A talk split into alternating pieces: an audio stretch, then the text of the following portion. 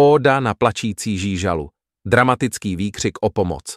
Ve stínech zakrslých květů, v hlubině tiché země, nahlédněte tam, kde skroucené tělo žížaly zápasí stíží. S tvrdou tváří, ale slabým srdcem, s malými očima ztracenými ve strachu, ona bádá a láme zemi. Vyplňuje svět významem své práce. Ale pro ty, kdo slepě šlapou po zemi, kteří ji přetváří a rozrývají, je neviditelná.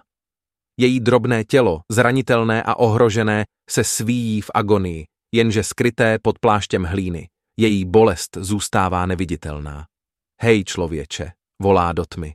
Moje duše vzdychá, moje tělo je mučeno, mé naděje do písku utíkají. Pesticidy, znečištění, klimatické změny, co změnili mé království, stínají nad naší budoucností jako mraky smrti. Její svět, který kdysi byl plný života a barvy, se ztrácel rychleji než minulý sen, rozkládaný pomalým zlatem západu slunce až do šera smutku.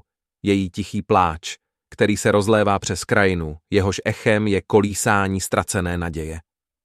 Ale i tak, máme-li následovat cestu zkázy, je tu přece druhá volba. Můžeme zvednout hlas, můžeme se postavit proti tomuto útisku. Nechceme přece být přítomní u smutečního průvodu, to je přece poslední věc, kterou chceme pro naše ztrácející se žížaly. Upřímně volám k vám, na všechny, kdo slýchají tento hlas. Dejte mi své ruce, svou energii, tak jak ji žížala nechává v té hlíně. Agroekologie, trvalé hospodaření, osvěta, jsou to světla ukazující cestu ze tmy tohoto žížalýho pekla. Toto je naše zodpovědnost, naše zaslíbená úloha. Musíme být těmi, co neodvratí záda, co nespadnou pod tíhou výzvy. Stojíme zde na okraji ekologické propasti, ale srdcem držíme klíč. Zachránit naše žížaly, naše půdní hrdiny.